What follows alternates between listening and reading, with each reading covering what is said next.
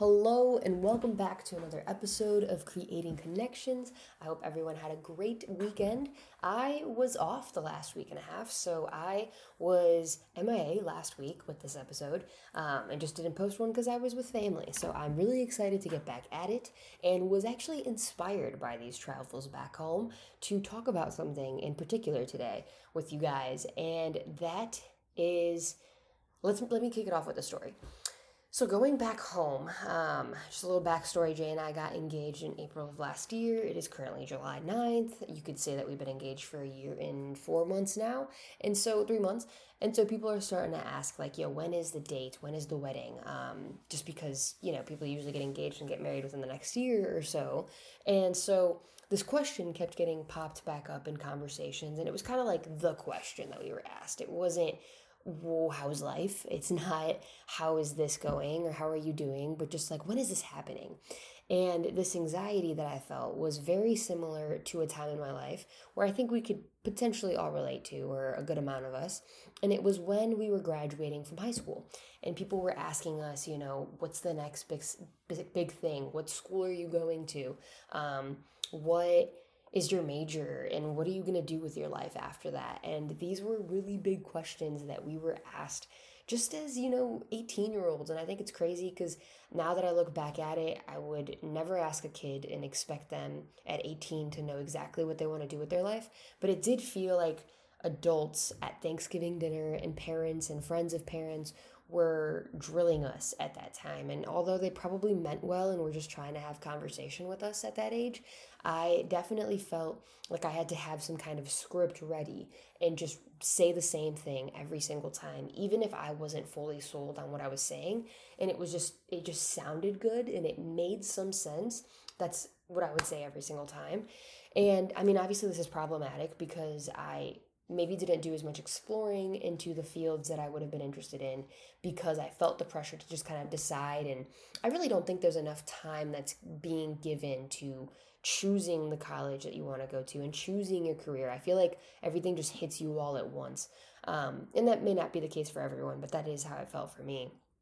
And so, very similarly to high school Magda and this Magda that's now 28 years old, is there is that same question um, that comes from expected timelines in people's lives, right? So, like now that I'm 28 and I'm engaged, the questions are, you know, when are you having kids? When are you getting married? When is just like, when are you picking a place to live at for the rest of your life? Which feels like the the same thing as like what are you going to work in for the rest of your life and i just feel like we don't operate like that anymore um, i just think the world has changed a lot since our parents have um, made those big decisions. And so I just think those questions are very interesting because I don't have an answer. I don't really force it anymore. Um, and I really think we're all navigating how to answer that as 29 year olds now. Like, I don't know, do we really have to pick one place to live in? Um, that seems like a lot of pressure. But, anyways, I wanted to talk about this timeline pressure thing that happens at certain parts of your life because I wanted to spend this time to hopefully help you pick out what areas of your life you're simply doing because of this, let's just call it timeline pressure. And so, this little exercise is going to help you find out which goals are related to this timeline pressure and if they are goals that you need to reevaluate necessarily. So, the first thing we're going to do is take a step back and write down all of the current things on your mind that come up when I say, what are the next steps in your life and what goals have you been kind of thinking about, right? Whether it's buying your first home or um, getting a career because you've now graduated college and whatever that list may be, I think just writing it out would be healthy because you're able to kind of see it, right? And then from there, each goal, I think we need to think about if there's any people in particular that come in come to mind with this goal. Literally, like your parents' face pops up when you think of, I don't know, buying a house, because they're the people that are always like, when are you buying a home? Why are you buying a home? Like, this is what you need next in your financial endeavors. Um, I feel like writing this stuff out is actually really easy for me because when I get asked the question of like when is the wedding happening, I immediately do not think of just like I, I think of other people asking and how like our parents are very interested in knowing that and it's not a bad thing. I know it all comes from love, but I also just know that that's just not what we're focused on. We're focused on our finances just because there's a lot happening in the world right now in the economy, and financial stability is probably going to be the focus for the next couple of months, and maybe like eight months or so. Just for the next couple of months, because I know that that would help alleviate a lot of things and help in the wedding process, right? Because weddings are not cheap. They are productions in America. So, um, just, yeah, it's really hard to not think about money when people bring up weddings. And so, anyways, that, I guess, naming where the pressure comes from for each goal is very easy for me because, like I said, I think of the people that immediately ask these questions and I weigh in like, do I get anxiety when they ask? Do I try to avoid this question? Or is it kind of like a nonchalant ask and I don't mind answering it? Um, to me, that is very obvious. It was very obvious when I was graduating high school and people were asking me about the next big, big steps in life. So I hope it is that obvious to you as well as you're writing this list. Now, the second component to this list is well, it's actually not to the list, but it's just me giving you a little pep talk. Um, is just reminding you what timelines are, I guess, and why they kind of aren't really real, right? So I know that we've heard of those stories of like the parent, the mom going back to school and choosing a different career. We've heard of the stories of people completely changing degrees and like making an entirely different life for themselves at 30, at 40. And so it's funny because we you know, the media likes to showcase these little stories and kind of make them sound like this really incredible task, which they are because obviously your responsibilities grow as you get older. But why can't we think of ourselves as that incredible story that we see come up on the news or on social media of that older person being able to completely redirect their life? And I am 100% not saying that you need to be in your 40s to make this life change. You could literally do it now, even as myself as a 28 year old. But I do think that after our early 20s, there is this pressure, which I feel like in your early 20s, you don't notice it, but when you're older, you sort of think like your time has passed, which is just funny because like time is just relative, right? Um, but no one is really saying like this needs to happen within these five years or else you are doomed for the rest of your life absolutely not people will say that you can make anything work as long as you put your mind to it and so yes like i mentioned earlier responsibilities grow as you get older but that doesn't take away from your ability to redirect your life and make it more of what you want it to be as opposed to just like going by the script and saying yes to things and just doing things because it's expected of you, right? Like going to college, getting a job, um, buying a home, etc., etc. Realistically, times have changed from when our parents went to school and did all that stuff, got married, prices have changed.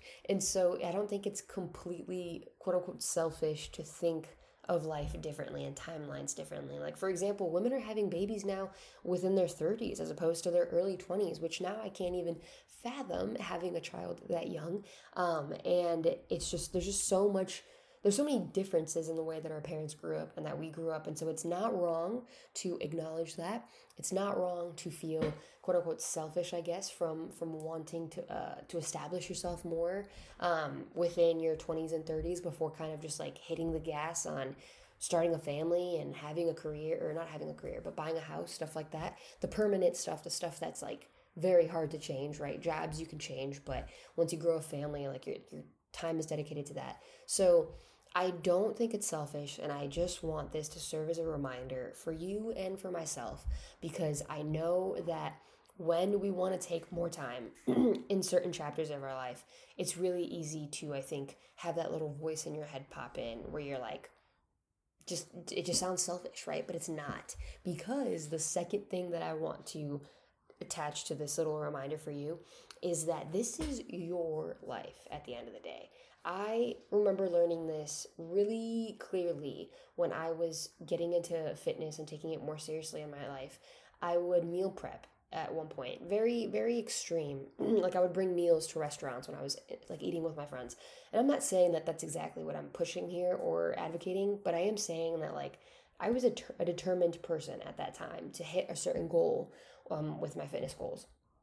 And what I did like about that time was I realized that at the end of the day, my health is in my hands. So if I wanted to see what I would feel like and, and how I would perform at the gym without alcohol and without eating out because I wanted to just be able to consume what I made and, you know, be mindful of the sodium and whatnot and um and all the fats and whatnot, I think that's not selfish, but most people would think you're probably too extreme or crazy. But I did make it super clear to myself that at the end of the day, I go home to just myself. I go home, I take care of myself. Like I have to deal with the repercussions of if I didn't have such strict fitness goals and I never pushed myself to that extreme, well, then I would have to deal with that feeling afterwards of like, oh, now I'm seeing high cholesterol levels or whatever the effects may be because you didn't feel like pushing your health to what it was you internally were going for, right? So I know that that's just related to fitness, but I think you can make this about anything in your life, um, particularly your career. If you keep going at it in a career that doesn't fulfill you, it's only going to get harder the more you grow and grow and get older because at the end of the day, like whoever influenced you is probably not going to be as much of an influence um, when you start having your own family and your own kids and stuff. And so it's just kind of silly to make your own timelines based off of others' expectations when those people will go about their day and probably not blink or think twice about your life anymore. And here you are living by their rules. So this is something that'll take some time, I think, to swallow. But the more you remind yourself of this, I think the more it's easier to accept that, like, I am on my personal timeline fuck a timeline, really. And my timeline can look like anything.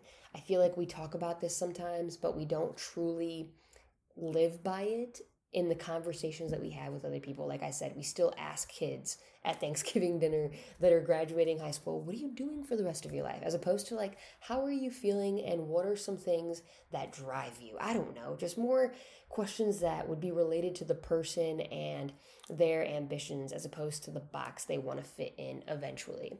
And so, yeah, I just feel like this is something to keep in mind as you're making this list and just kind of reminding yourself that at the end of the day, it is just you and your and just yourself. Um, despite your significant other, like it's up to you to maintain and basically provide for your well being. And so that's why you need to prioritize what your ambitions are, what your health is, goals, stuff like that. And so the third thing that I would say after this little exercise is just taking some time, and this is completely in like another episode or, or just like in another chunk of your day completely focusing on redirecting those aspects of your timeline that are just coming from the pressure of someone else.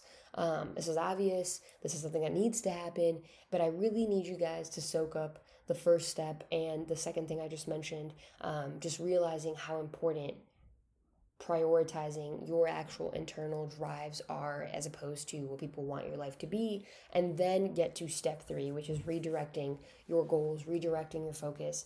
And i think this place needs to come from meditation. This place needs to come from just like you know, really tunnel visioning what that future can look like without the influence of anyone else. And I think, you know, this is a huge step. It's going to take some time. It's going to take some meditating, like I said. Um, but it's a healthy step. And once you have this figured out, it's not like you have to do this all the time. I think it's good to check in with yourself like every year to see if those goals still align with the human that you're evolving to be. But I do think this is a crucial exercise in understanding yourself better and just you know, being happy with your life because the more you're in tune with your actual internal goals, the more that I think you'll find joy in the everyday life. And so, anyways, I do want to end it there. I hope this is helpful. I hope this has realized or shown you that at the end of the day, you know, you can wake up from these timeline pressures that you've created from yourself and you can create the future that you want and not the future that you're expected to have. And so, with that, I hope you feel empowered. I hope you feel, um, I guess, at ease with this and not as anxious about it. And if not, I hope that this step by step process will help ease that anxiety that comes from those questions that we get asked all the time about our lives. But other than that, guys, I hope you have a fabulous week and I will catch you guys next time.